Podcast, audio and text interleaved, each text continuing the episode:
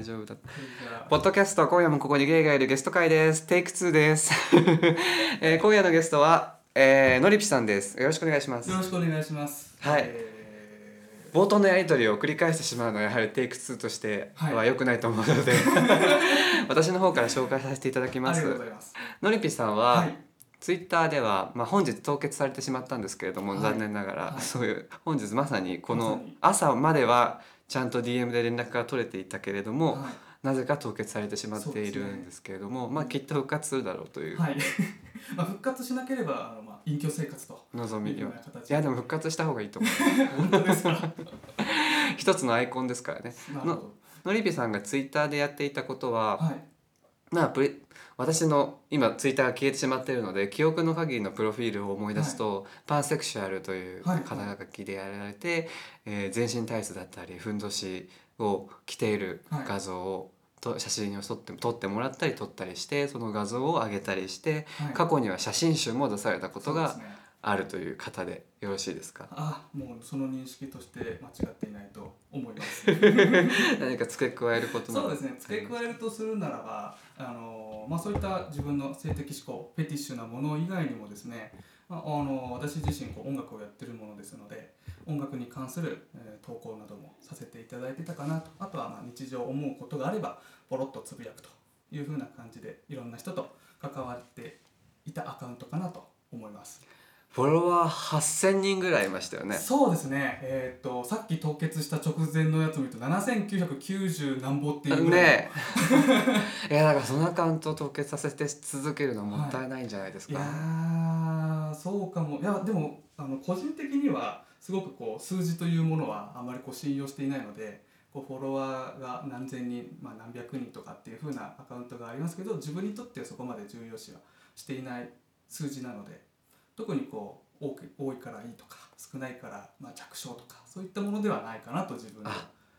てますそれは止めるものの悩みあり余る富ですね あり余る富なんですフォロワー100人とかの人が聞いたら多分もう嫉妬の嵐だと思いますけれどまああのどういう目的でこうツイッターのアカウントを運用するっていうのはやっぱ人それぞれ違うと思うので個人的には私個人としてはあまりこう数字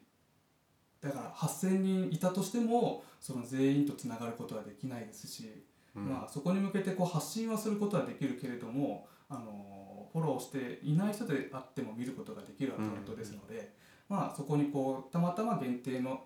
自分をフォローしてくれた8,000人という限定的な数字でしかないかなと。インプレッションとか見てしまえばもっと8,000よりも多いかもしれないし、はい、はいはい、少ないかもしれないしっていうふうになるのであくまでこう一つの分かりやすい数字ですよね、うん、そこのフォロワーっていうも のは。そうですねまだあとなんかビジネスとかね就活とかでいうとやっぱりこう数字目立つ数字でインフルエンサー的なのはあると思うんですけど、まあ、でものりぴさんもやっぱり最初の頃はフォロワーも少なかった時期もあった、まあそうですねこれはもう一番最初からフォロワーが多かった人っていうのはこうよほどのバグでないとよほどのね有名人とかね思いますけど、はい、なぜその下積み時代といいますかその最初始まりのりぴさんのその脱ぎやかというジャンルラベリングでよろしいんでしょうかそうなんて言うんでしょうねあのアカウントっていうのは今凍結されちゃってるからでちょっとこれが配信される頃に皆さんが見れるかどうかはちょっとわからないんですけれども、ね、またねあのアカウントで戻ってくるか違うアカウントで戻ってくるかわからないですけどもそうですねツイッターの遍歴ということでそうですね始まりそうですね始まりは最初ツイッターを本当に始めたっていうのはおそらくあの僕が、えーと、と高校生ぐらいからもうツイッターっていうものはあったのかなっていうふうに思うんですけど、それは本当に友達、まあ、クラスの友達がやってるから一緒に始めてみたっていうぐらいだったので。おそらくあのアカウントっていうのはまた今とは全然違うアカウントなんですけど、うんうん、普通普通というかあのというかこういう、まあ、友達が SNS あのやっていたから始めたぐらいのノリだったのではい、もう全然多分ほとんど僕はツイッターにさほど興味を示していなかったので、うんうん、投稿もしないでそのままこう自然消滅というか消えたんかなって思うんですけど、うんうん、で今あのノリピとしてのアカウントを始めたのは、えー、っと大学3年ぐらいの時ですかね、はい、で実は多分このアカウントってあのこういろいろ遍歴があって一回こう消えてはいるんですけど、はい、そうなんですよで新しくこう復活したものとしてえー、と今のノリピのアカウントがあるんですけど、えそれも本当に大学の先輩からあの、まあ、試しにやってみろよとーうんいうふうに言われなるてやったっていう感じですね僕個人としてはあんまりこうツイッターやりたいこれを使って、あのもっと友達増やしたいとかこう発信したいみたいなことはあんまり考えてなかったので、うんうんで最初そんな何の気なしに始めていた時にだんだんだんだん大学をやっぱ卒業する時がはいはい来て、で都内の大学に通ってたんですけど、あのーやっぱりこう自分のセクシャリティというか自分って最初あの当時は多分ゲイだなとかうんうん思ってたんですよ。でせっかくならツイッターがあるなら、まあ、そういった人たちがいるっていうのもなんとなくこう耳から入っていたし東京に住んでいたので、なんとなくあゲイがツイッターやってるっていうのは分かってたのでじゃあ自分もちょっとそっち方面で何かこうやってみようかなということで、で一番最初の頃はそれこそこう音楽をやってる人のはいはい同性愛者の方のアカウントをフォローしてういてってんいうご自身も音楽やられそうでてすたねからはいでやっていたその中で、まあ、フェチの、うんうんまあ、いわゆるこうユニフォームであったりとか、うんそういったものを上げている方がいて音楽もやりながらうんうんでその方にこう触発されてあはいはい、あじゃあちょっと自分もこう好きなものがあるから載せてみようかなと、あはいはいはいでそれで載せ始めたのがきっかけですかねあ今雲行きが怪しくなってきましたもうですか早いですよまだねあまだ早いまだ 早いんです 5か分ぐらいしまかだ早いんですかフェチズフェチズムの導入ですよねここそうではすねそうですねその最初のフェチその自分その音楽やられててツイッターもやってはいはいはいてそのフェチズムをツイッターにこう出してる方がいてはいはいそれを見てその時に自分が見つけた自分のフェチズムは何だったんですかその時は一番最初一の番最初はやっぱサッカーのユニフォームでしたねあ坂ユニってやつですね坂湯にってやつですはいねはいいわゆる坂湯存じ上げております 坂ユニ業界ですねそうですね今やかなりこう大きな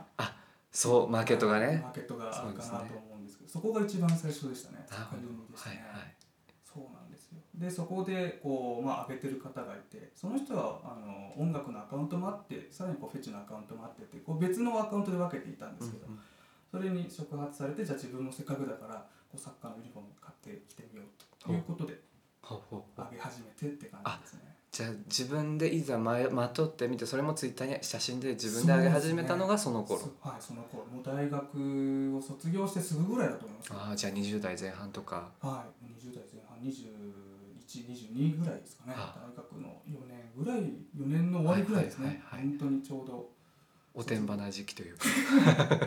じゃじゃじゃじゃ馬なじじゃじゃ馬なんでしょうゃねじゃ馬な時期というかいわゆるこうあの卒業論文を提出し終はわっいて、はいはいフリーなあのフリーないざじゃあ仕事に就くかみたいな頃だったかなとはいはい思はいいますね、その時のフォロワーってどれぐらいいたんですかあーでもそんな本当にもう数える程度ですよ最初の頃は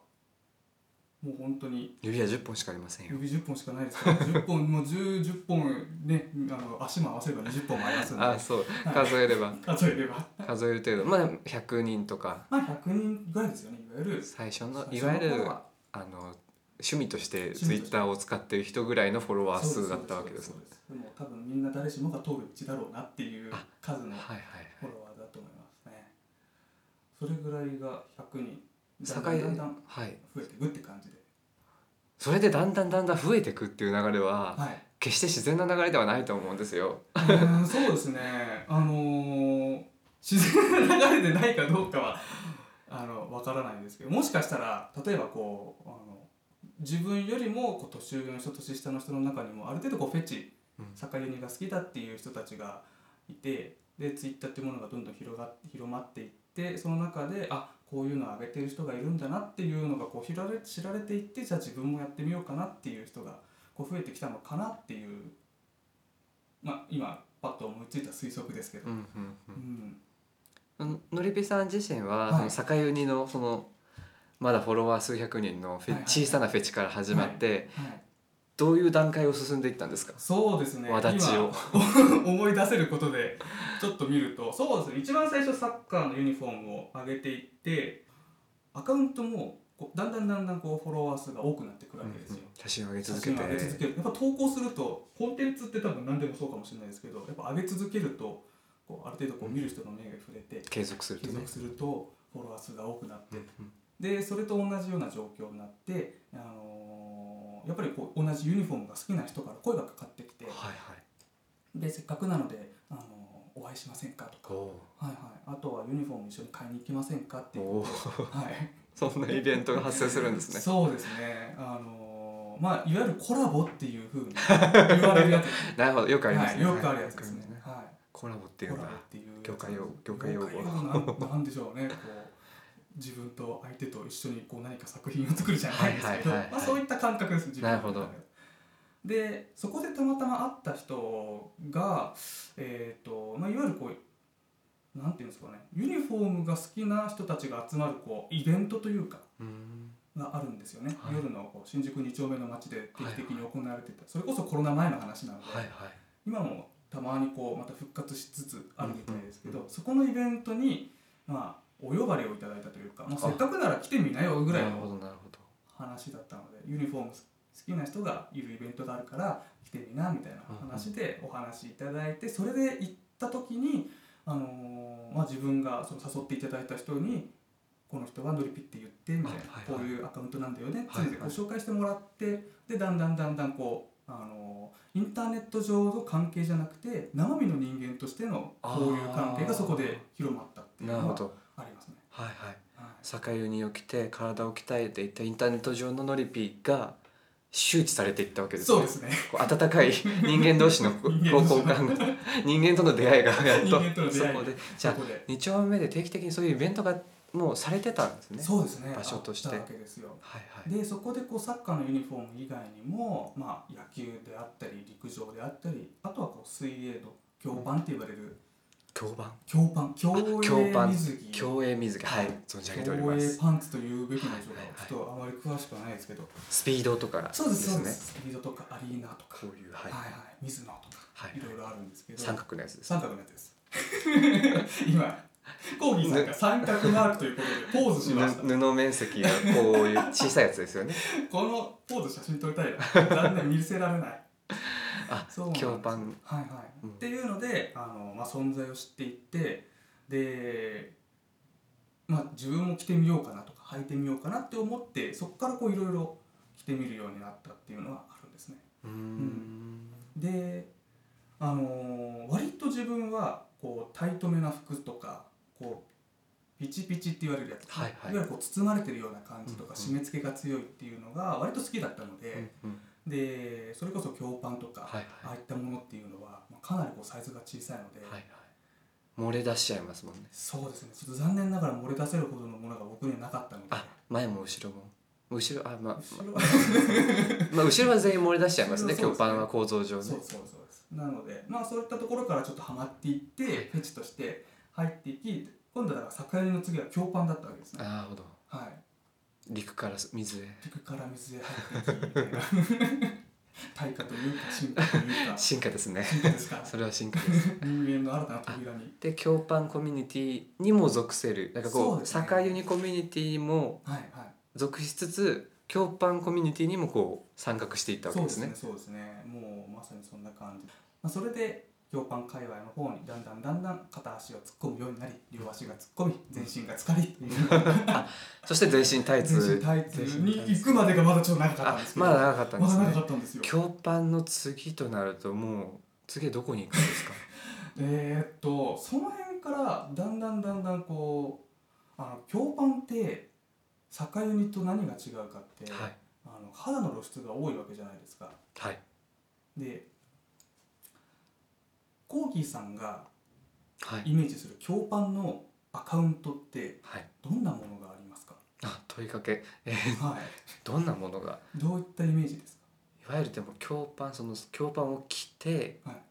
顔を上げずにかはい強パンを着ている部分だけを写真を撮ってはい上げている人たちうんうんうんですよねそうですね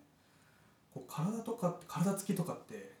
体つきはあんまりでも結構そんな鍛えてる人鍛えてない人とか問わず肉体的な美しさとかとは別ではいはい強パンを着ているという事実を写真に載せてあげてる人の方が多いなみたいな印象はありますねうん。うんうんうんなるほどですねいやーもうでもそうかもしれないそれはいい視点ですなんかこうやっぱりこう教パンとかそのユニフォームを着る自分自身をはい写真に撮ってネット上に上げるっていうのは、うんうんある種の自己肯定感がうんないうんとうんうんうんできないことじゃないですか。はいでそれはゲイ界隈の中で例えばモテたいとかそういう欲望があるんだとすれば、うんまあ、鍛えればうんあとかっこいい体になれば脱いでも見せられる体になればうんフォロワー数も稼げるしいいねも稼げるじゃあ写真に載っけようっていう風なな思考の流れは普通だと思あうあなるほんどですよねなる。ほどただはい強パンを上げてる人たちはそこまで鍛えてなくても強パンを履いてるといううんうんうんだけの事実を写真に上げてる人もうんいるように見受けられます。あもうまさにその通りだと思います、私もツイッター長いので そうですよね。そうなんですよ。だからあのーまあもうまさにこう芸にモテるためには体を鍛えてとかっていうような路線もありつつ、ただこう鍛えなくても強パンを履いている写真を上げるっていうような路線があって、自分はその鍛えてなくても強パンを上げるっていう人たちが割と周りに多かったんですよ。うんうんうんで、あのー割とそういう方々はこう体毛がないとか、すはいごはいくこう線がスリムでほっそりしてるとかうんうんうんなんですよ。はいはいで自分は一方で真逆なんですねなるほどはい体毛は多いしはいあー割とこう筋肉があるってわけじゃないですけどむっちりしてるしあままああ線がご細ごくなついはめいというかはいはいだったのでまああの割とこう異色な存在というかなる自ほど分としてはあーなんかあのそれこそイベント違うこれはまた全然違うイベントに行った時に主催者の方から「のりぴくんはなんかこういう今までにいるタイプとは違うよね」っていう風なうんう言ん葉を言う言われたことがあって、うん、まあ自分も知ってたはいたけどやっぱ他の人がそうだよなみたいなそういう風に思うよねみたいな。はうんうんうんっていうのがあってでまあ共パンの時代はだいぶ長かったんですけど、いはいはいそこからそ、あのーだんだんこう仲良くなってった人がいてそこで、あのーある時温泉に行こうみたいなお複数人で集まって温泉に行こうみイたいベなント的なはい、うんそうですねイベントっていうか、まあ、仲のいい友達と遊びに行くっていうぐらいの感覚はいはいですね、で行った時に、まあ、フェチのアイテムを持って集まってみたいなことをやってた時かなそその辺ぐらいから大体2年か3年もっと前かなぐらいからこう和装あはいはいはいはいいわゆるそのジャパニーズジャパニーズなファッションですねトはラいディシはいョナはいルなものに羽織ことうだんだんだんだんこうはまってはまっていくというか自分が似合うって気づいてきたんですうね、ん確かにはいあの恰幅がいいはい、体型に似合うものですよねそう和で装すってねでだんだんだんだんそういったものに興味が湧いてきてでやっぱ自分は体毛が濃いっていうのがうんある時期はコンプレックスだったんですよ、うんうんうんでそれこそ除毛クリームだったりとか、はいはまあ、髪剃りで剃ったりとかして毛の処理をしたんですけどなんでかやっぱこう生えるスピードが速かったんですよいはいはい新陳代謝が新ね陳代謝が良かったと思なるほうで、うん、これだと共パンの人とはやっぱ違うしなんかこう、まあ、に似合う体とはなってるかもしれないけど何かちょっと違う路線で行ってみようかなということで、そこで合わさってふんどしってものにそこであ入ってくるわけ ですよ。和装不協パンコミュニティの中でちょっとこううん一人だけ色が違うなみたいなうんうんこう群れの中ではい白い羊の中で黒い羊がいるなみたいな感じになってしまってはい群れから出てみて和装の世界に入ったはらい意外と似合ってしまったわそけうですねふんどしを締めた時にやっぱこう似合うというかあなんか合ってるな体毛というものを認めることができるっていううんうんうんフィットフィ感ット感があったんですよね。で腑に落ちるってやつですねそうはいなんですよまさにその通りで。でふんどしっていうものを締めてみてでだんだんだんだんこう自分の体毛っていうものをこう許容できるというかあみ自分がコンプレックスだと思ってたものがある種武器に変わった瞬間だなっていうのがああああそれはでもライフチェンジなすごい大きそうなですねタイミングじゃないですかや大変っでしぱたりね自分自身がコンプレックスだった体毛の濃さっていうものを否定するんじゃなくてはい認められたってことですよね、そうですね。 それがふんどしのおかげでふんどしのおかげで。初めてふんどしをつけた時のことを覚えていますかもう恥ずかしい話も覚えてないんですよねなんでふんどしを履いたんでしょうねアカウント遡ればもしかしたら出てくるか凍もしれない結されちゃったからそう凍な結されたのちょっと凍結さ後れちでゃうまたでもふんどしの写真集写真集にもふんどしのそうはです載ねってましたよねはいはいあのじゃあ写真集の話をあした方がいいですかね。はい、いいん ですかどっちでもどっちでもいいですけどいい。その頃なんですかそのふんどしに目覚め始めた頃に写真集出されたんですかいやえーっとまあふんどしの方がやっぱ先だったんですけど、写真集はまああのこう前々から考えてたわけではなくてえーっとこうやはりこうイベントにこういろいろ出ていくにつれて写真を撮ってる人とも仲良くなったりあしたんですね。はいはい、はいでその中のこうつながりで、えー、とたまたまあの本当に個人的にプライベートに、あのー去年自分がちょうどコロナになってた時ぐらいですけど、あの写真の撮る友達が遊ぼうっていう話になって、はいはいでその時に考えていたのがもうふんどしからだいぶ経つんですけど、えー銀粉とか金粉とか、はいはい体にこう塗るはいはいっていうものが、まあ、当時僕の方にも目に触れてたので、はいはいはい私も何度か動画を拝見したことがあり ます。はいはい、でそれをせっかくその友達が写真を撮る友達が遊びに来るんであれば何か面白いことやってみようっていうのがあって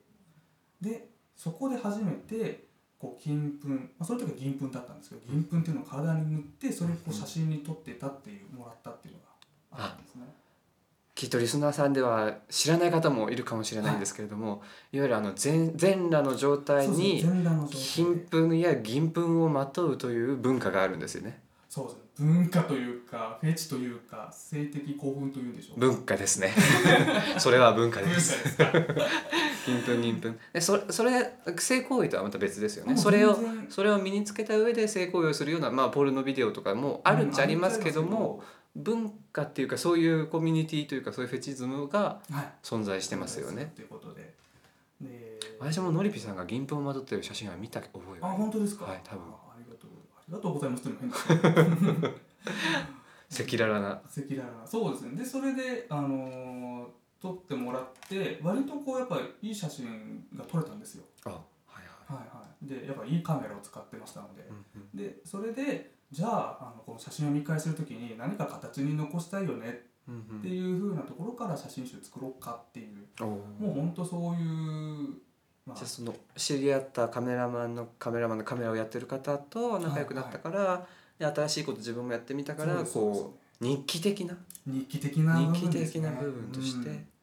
どれぐらい部数は出たんですか、でもあの本当にそれこそ自分とその一番最初考えてたのはその写真撮ってくれた人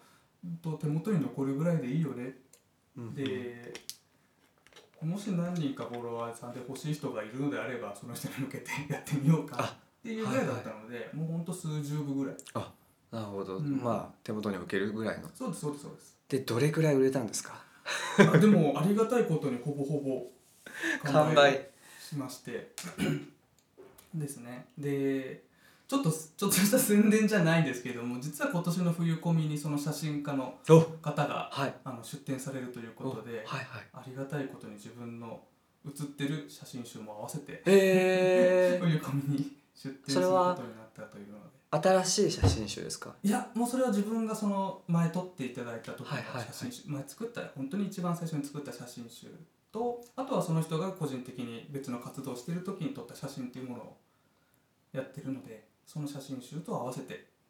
すなるほどじゃあ別の写真集をこうセットで売る感じですかそうですねまあセットでもあり単品でもありっていうあ感ーじなでるほ同じブどースに置いてもらえるということではいはい、はい販売がされるということそうですねなん冬でコミっていつでしたっけえーっと12月ですよ ね12月の末ですね暮れですよね暮れです20 293031とかとかですそのよあたねりであのーまああの大きなビルなんなんでしたっけビッグサイトビッグサイトはい東京ビッグサイト国際展示場ではいはいやるということなのでじゃあまたのりぴさんのはい写真集がはい買えるということあですそうでねすねもしあのおそらく今夜もここにゲイがいるお聞きの中で、はいはいお聞きのリスナーさんの方で欲しいっていう人がいるのかどうかわからないですけど いやいると思います本当ですかはいはいなのでちょっとそこでもし欲しい人がいればそこで購入することもできますしもし再販とかうんうなんんか増刷とか増刷があればまた言ってもらえればあそうですねじゃあじゃあ絶対のりぴさんの今凍結されてるアカウントは復 活復活させなければいけないですね絶対ねこれはね死活問題死活問題です死かね活問題ですねええいやー奪われたものは取り返しましょう取り返しますか、もう去るものは追わずのスタンスで生きてるものいでやこれはダメです リイザレクションですもう去るものはちゃんと返してもらわないとツイッター社に申し立ててこれは個人の表現の自由を損損害してそうるですねちょっと頑張ってみますそうだと思いますはあじゃあこれはこの今の配信収録ははいそれに間に合うように配信しなきゃいけませあもんうでねも全然全然いやそうしないと意味がないです から本当ですかええ12月中難しくないですかいやもうもう今日にでも編集して明日チェックしていただければ月曜日に出せるので早いです本ね当にねさすが仕事がなるほどじゃあ写真集ははい過去にで、あれいつ頃でしたっけ写真集出されたの、えーっと写真集を出したのがですね去年の12月ぐらいですかねちょうど1年前ぐらいですね、うんうんうんはいそれも多分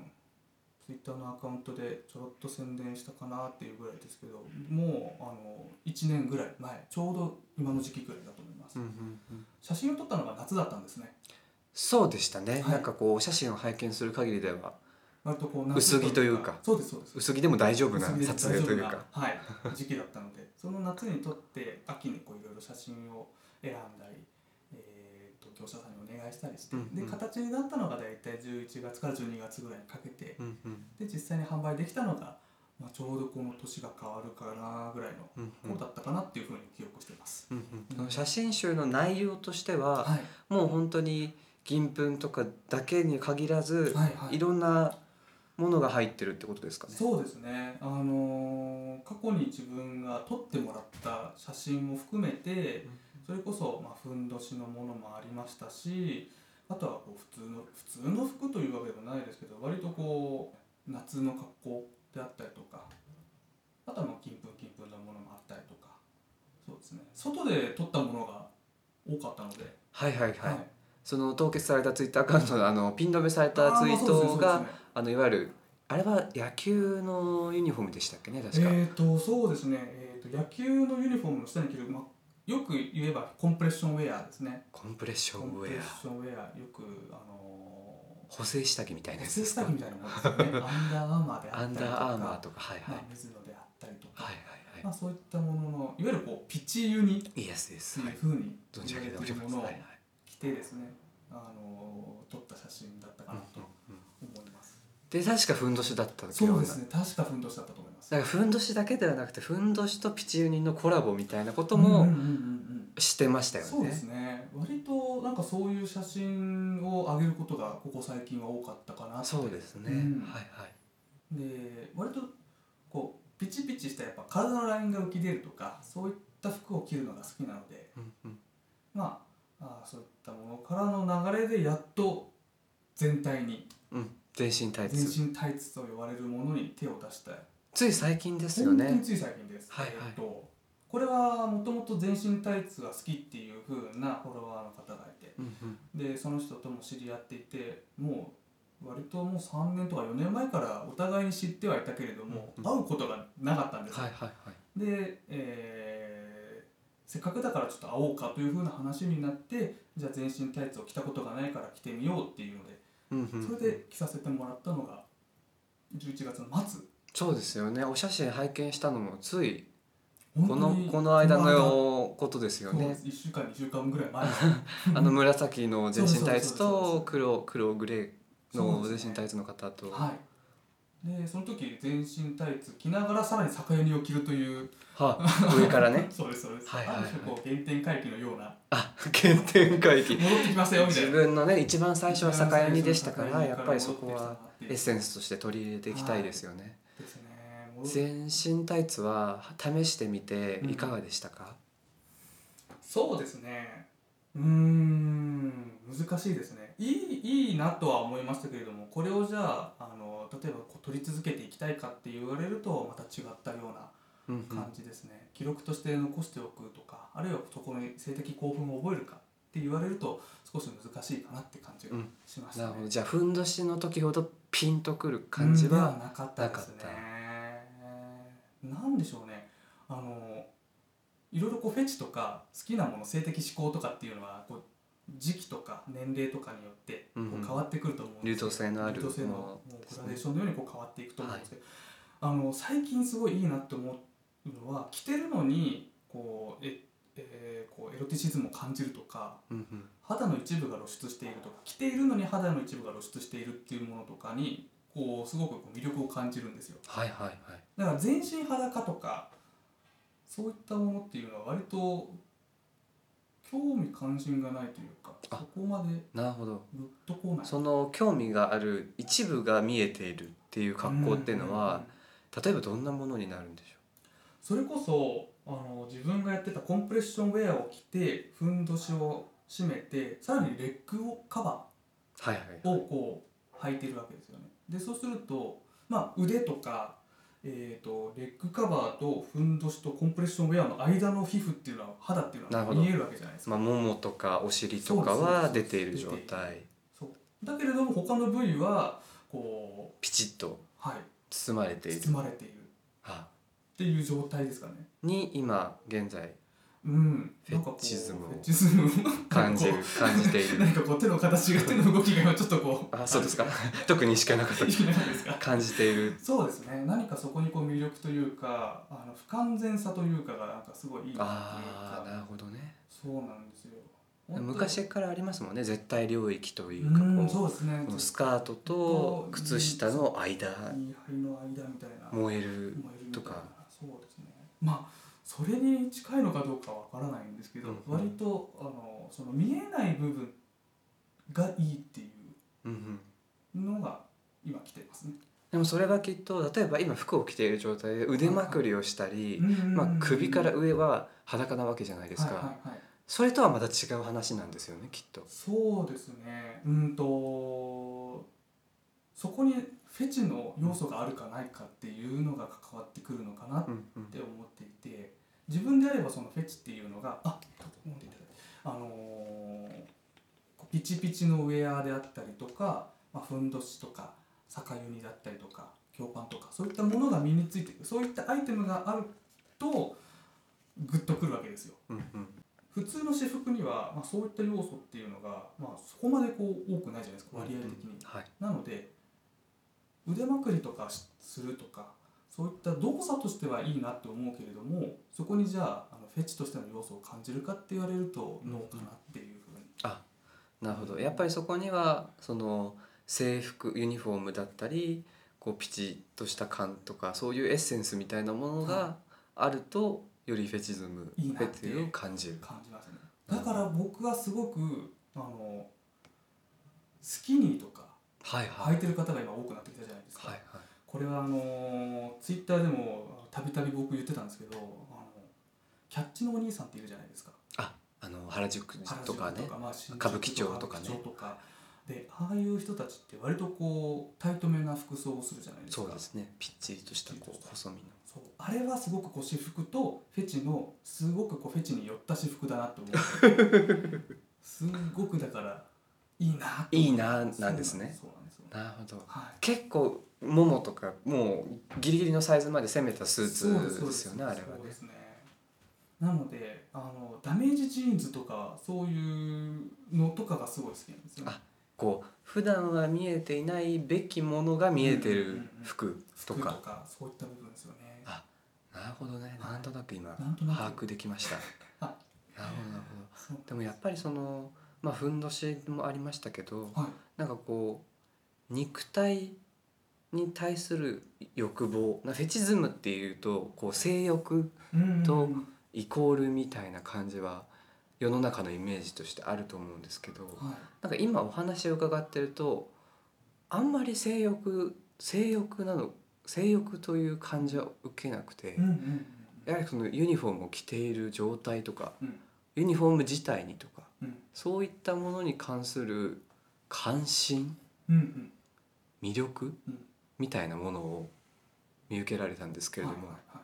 そこにこう性欲というのはどういうふうに絡んでくるきてるんですかね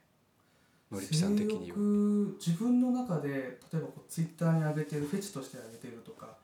えー記録として上げているものっていうのは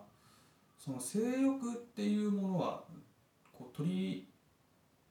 入れようと思ってはいないんです取り入れなくていいと思ってます、うんうんうん性欲がそこに絡むわけではないので、うんうんあの前にどこかでつぶやいたのがこのエロとアートじゃないですけど、うんうん自分が上げてる写真を作品として見てもらいたいんですようんうんうんなのでそこにあの見る人によっては性欲をかきたてられるとか、うん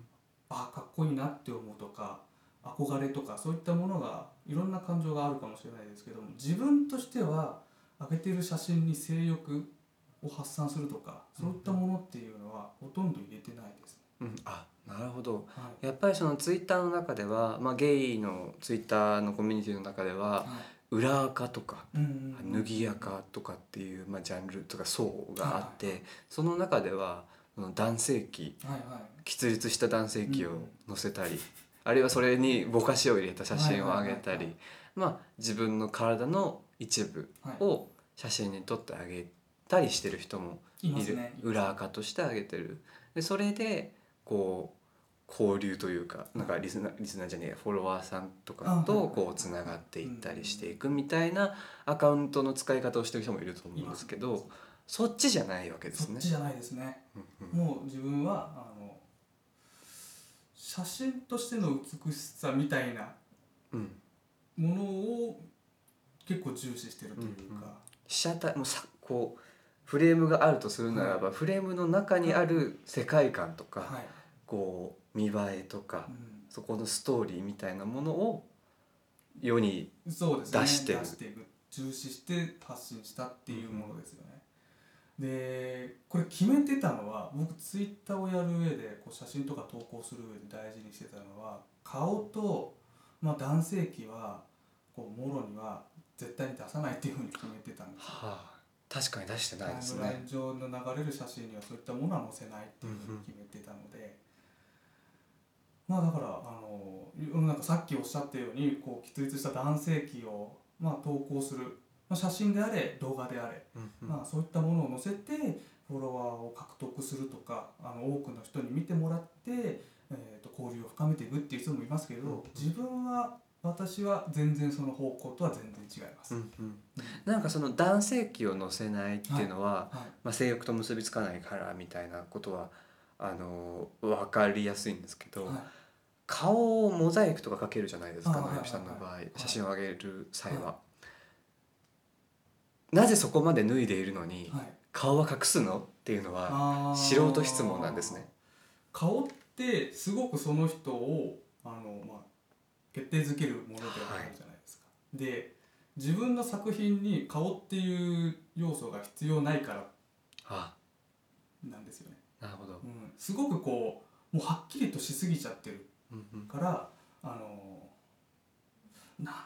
こそうう確かに識別性が高いですよそうそねう顔一回顔見て同じ写真で同じ顔が出たら、はいあこれこの人だこのって人だいっうてふうに分かってしまいますよねはい、だからそこに上げるだからこう自分が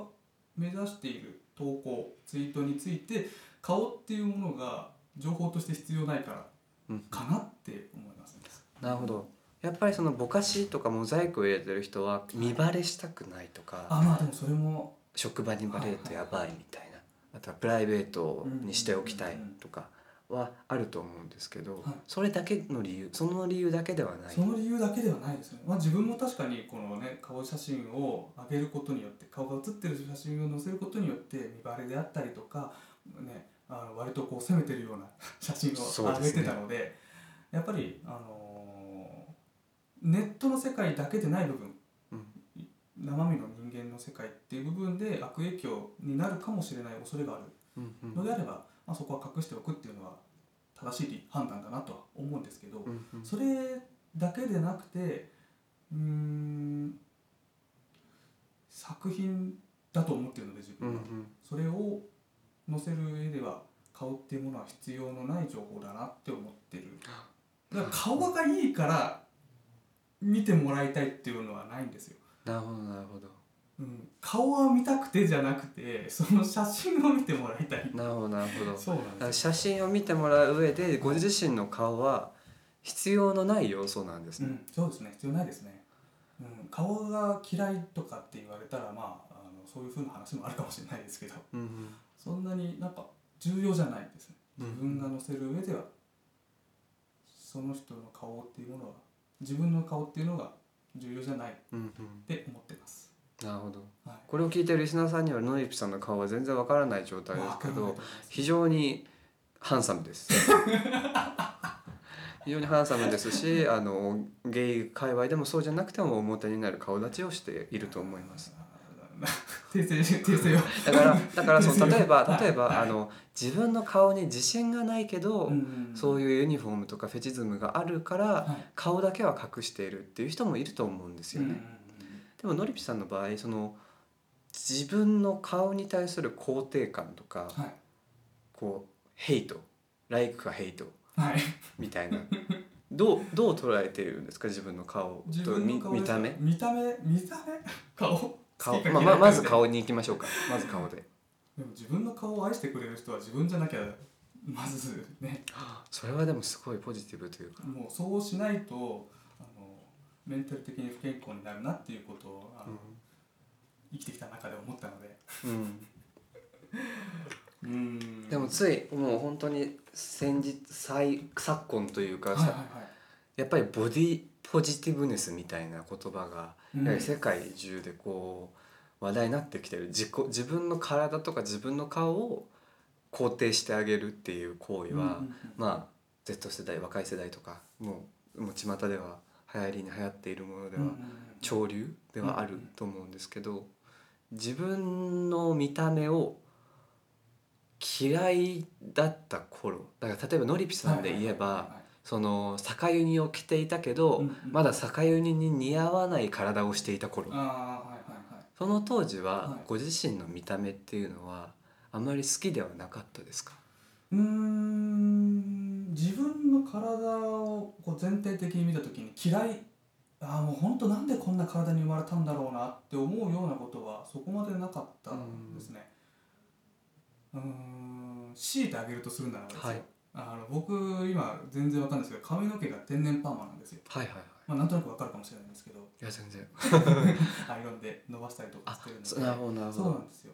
あの本当に天然パーマで髪の毛がすごいくるくるなんですよ、うんうんうんでそれがすごい嫌だったなっていうのはあありますねなるほどなるでやっぱりこう中学校ぐらいの時からこうヘアアイロンっていうものを使い始めて、うんやっぱ髪の毛をこうまっすぐにしてる方がやっぱ自分としては、まあ、憧れだったり、まあ、うんないものねだねだりほどうんうんみたいなもんですけどね、うんそうあの本当に髪型が、うん、一時期考えたのはもっとパーマをかけてうん大泉洋みたいにうんもしゃもしゃにもしゃねもしゃにしちゃえばいいのかなと か思ったりとかはしましたけどだんだんだんだんこうあの年を取って年を重ねて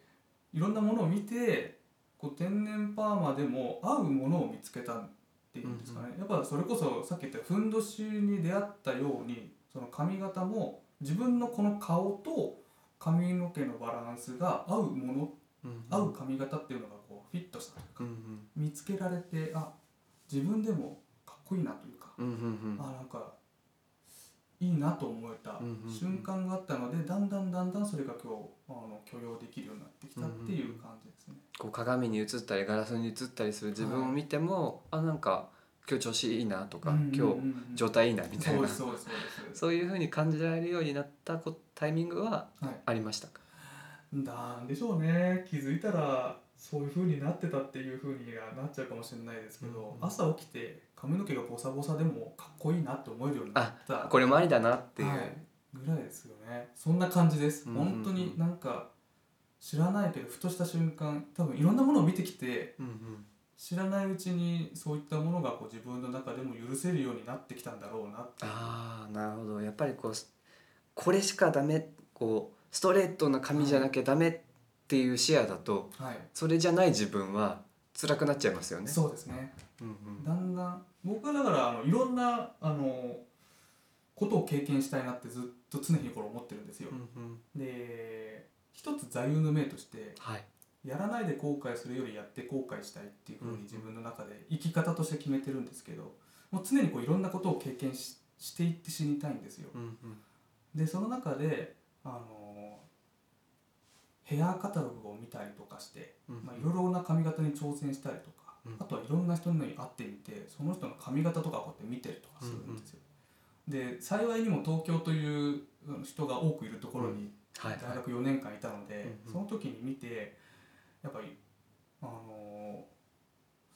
ー自分の中でもだんだんだんだんそれが蓄積されていって許せるようになったんですよ。自分ががこういう風になってたものがあこういう人もいるんだあこんな感じの人もいるんだっていうのがだんだんだんだん視野が広がっていってでそれがこう無意識の上に蓄積されていった時にある時鏡を見て朝起きたらボサボサの髪型でもあなんかこれでも外出られるなというか、あ人に会えるなっていう風人な、前でね、はい、のがあってうんうんなので明確にこの時期からっていうのはちょっと自分の中では難しいですけど、だんだんだんだんそれがこういろんなものに対して起こってきたかなっていうのうんがここ数年3年ぐらいあ結構最近のもうほんと最近でのすことなんですねもう4年大学生当時大学生だった自分は髪の毛頑張って伸ばしてましたからね、ああなるほど、はい、社会人になってからじゃないですかね、うんうんううんいろんんな経験してみていろんな人と会っていろんな人と会ってこういろんなスタイルをはい見た上でなんかこう選べるようになったわけですねそうですね自分のスタイルを今日は別にストレートにしなくてもいいし、うんうんうんうん今日はストレートそうをですねまたつけてみる日もあるしはいっていう日もあれば、そうですねもうだから髪の毛が短い時もあれば長い時もあるしでその時に合ったこうパーマ風なのかとうんうんか、うんストレート風なのかとかいろいろこうやってみて、うんうんあこのぐらいの長さだったらパーマは自分の顔に合ってるなとか、うんうん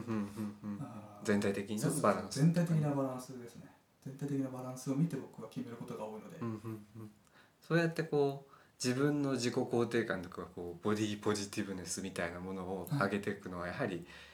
いろんな例を見てはいいろんなスタイルいろんなファッションを見た上でいろんな選択肢を持つことで自分のありだなって思うのを見つけるし、かつそれはその日によって変わるうんのかもしれませんね。そうですねもうまさにその通りだとのれびさんはそのツイッターで拝見してるとジムに通ってこう肉体改造をされていはいはいはいたはいイメージもあったんですね。はいあれはなぜ肉体を鍛えようとしていたのなんか大きくなりたいみたいなうんうんうんの拝見したことがあっあたー記憶があるんですけど割と僕はあの時期によっていろいろこう考え方がコロコロ変わったりとかするので、あの必ずしもこれっていう一本筋の通ったものではないですけれども一番最初ですね筋トレを始めるとか運動をし始めるっていうのは、えーそれこそ社会人になった時うんですね。で、えー、と社会人1年目の時に勤めていた職場でこう、まあ、昼になるとご飯が出てくるわけですよ。あはいはいはい、で割とこうご飯を食べるんですけれどもあの周りにこう女性の方が多くてうんあの私食べられないからあげるよっていうのであー割とこうもらってたんですよ、はいはいはいで結構こうやって食べてると当たり前ですけど太るじゃないですかそうですねまあ、はい総カロリーというか総ねカロリー的にこうで日頃こう普段じゃあそこの職場で運動するかと言われたらそんなに運動しないので、うんはいは消費カロリーよりも摂取カロリーの方が上回るわけい、ですなるよほどねはい、ってなってくるとだんだんだんだんこう太ってくるわけじゃないですしょうがないですかねしょうがないですよこれはもうしょうがないわけですようんうんであのちょっと話遡ると大学4年の時に卒業論文を書いていた時に東京に住んでたんですけど東京にいるのになんで俺は遊んでないんだろう まっとうな質問ですね真っ当はなことがポッて出てきて、いはいあの卒業論文を書く時期じゃなくてもう少し早めに遊べばよかったと後悔はしてるんですけど、うんうん大学4年の時にあの割とこうお酒を飲むのが好きだったので、うんうんうんビールを飲みに街へ繰り出してたわけですよなるほどなるほどはい、でまあ区外に住んでたわけですけど23区外に住んでたんですけど割とこう新宿であったり池袋であったりとか、まあ、あの渋谷とかそういったところに行きやすいところに住んでたので、うんうんそこに行って夜じゃあビアバーに行ってうん飲んでみようとか、うんでこうあっちこっち回ってたらまあもちろんビールっ腹っていう言葉があるように、はいはいだんだんだんだんやっぱこうお腹が出てくるわけですなるほどプリン体がねプリン体がはいはいはい、でそこで卒業をして勤めた職場ではご飯をたくさん食べはい体がどんどんどんどんこバルクアップしていくわうバルクアップというかけボリュームアップそうですボねリュボームアリューッムプがしてねあのファッティーなパッティーなボディいにわゆるデブにそうですなっていったわけですねはい、い ろんな言い方をしましたけどデブになってってこれはまずいなとはい自分としてはやっぱデブにはなりたくないなとうんいうふうな部分があったので、あの運動しようということでその職場の近くに、まあ、市営のプールがあったんですよねう、んうんでその市営のプールに通い始めて、まあ、いわゆるこう有酸素運動じゃないですけど、泳ぐようになった、はいはいはい、でその泳ぐようになったのも相まってさっきのその強パンもちょっとこう入ってくるそうですね今思ってました、はいこもうそこでうちょうどタイムラインが今合致したな そうですそうですそうです強パンとプール共感とプール共感あ運動あそうそうもうまさにそんな感じでだんだんリンクしていってで最初はこう水泳をやっていてでその市営のプールのちょっと隣の施設に、まあ、ジムもあったんですねあー市営のはいジムもあって、で、あのーまあ、せっかくだからちょっとそっちも行って筋肉つけてみようかなうんうんというふうなところから筋トレの人生が始まったというかうんう筋んトレをするようになったうんうんわけですよね。うんうんでそこが入り口になってだんだんだんだんそこ通ってたんですけど、まあ、仕事が変わったりとかあのいろいろ違うところに行ったりとかしてたので、うんうんまあ、筋トレを継続的にできるわけではなかったんですね、うんうん間の社会人1年目から今年にかけてなんですけど、うんうん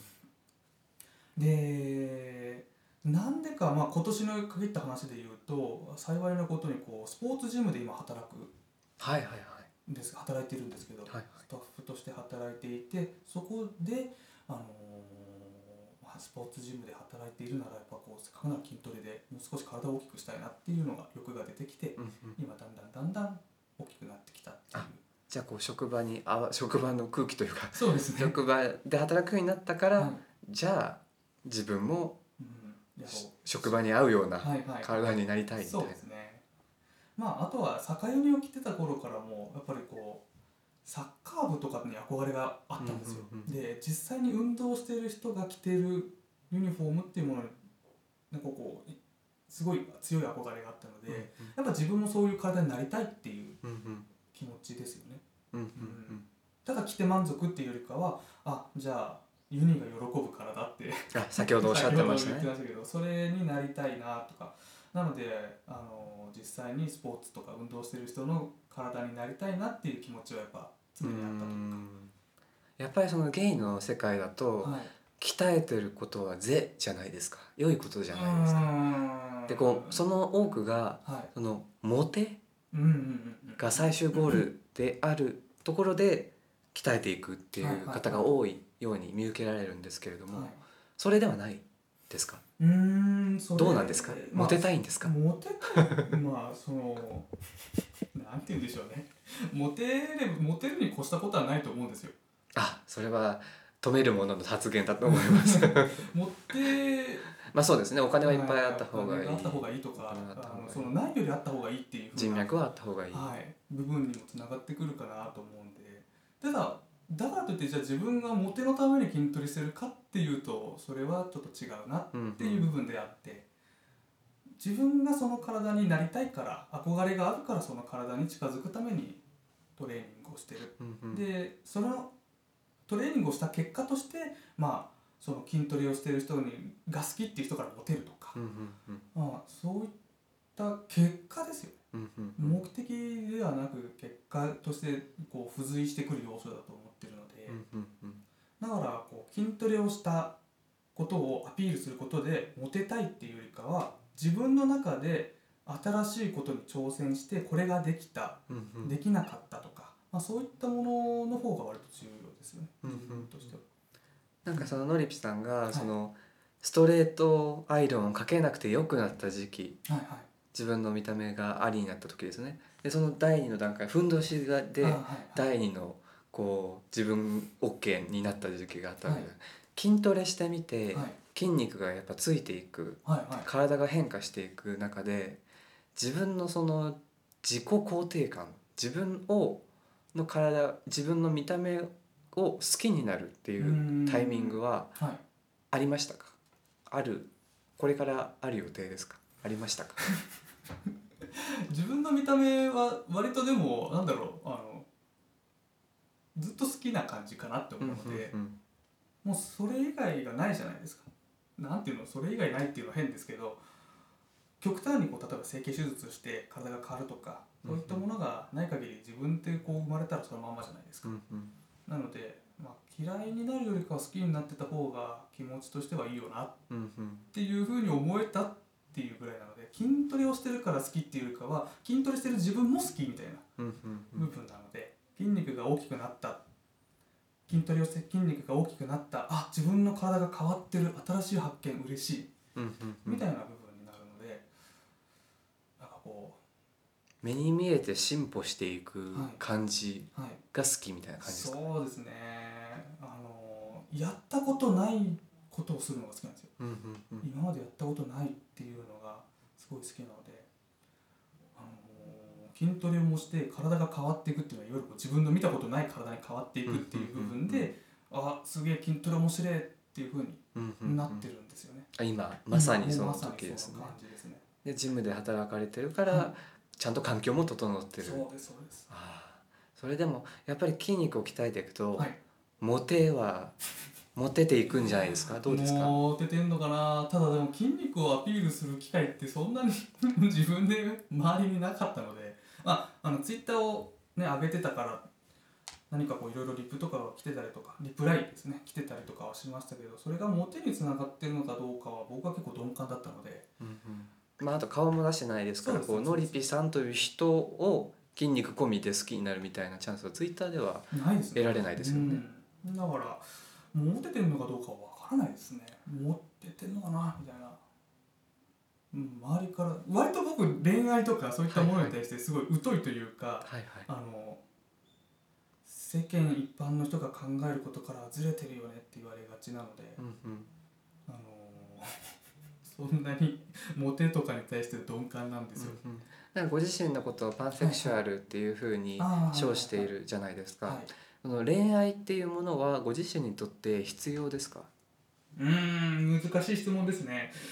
恋愛っていうのは自分にとって必要じゃない人もいると思うんですね、うんうんうん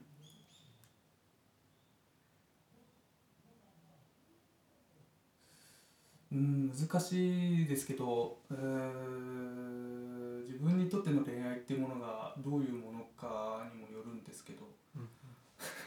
すごい他人みたいな言い方をしましたけど自分にとって必要かどうかえっ、と経験値として知っておきたいっうん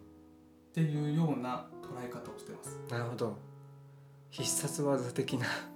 技マシン的なわざましん的なですかね恋愛って人によってこう形が様々っていうのはあるかもしれないですけど僕としてはあのもうこれがなければ死んでしまうみたいうんなあのそんなに恋愛体質ではないんですよね、うんうんもうこの人がいないと私は死んじゃうとかうんうんあるじゃないですか、うんうんドラマとかねドラマとかでもそうですけど何かこうそういうものではないので自分自身にとっては、だからあの必要かと言われればそこまで必要ではないけどじゃあなくていいかって言われるといやなかったらちょっとうなみんうたいん完全になしはちょっとなうんあれかなっていう感じでですすかねね今まではの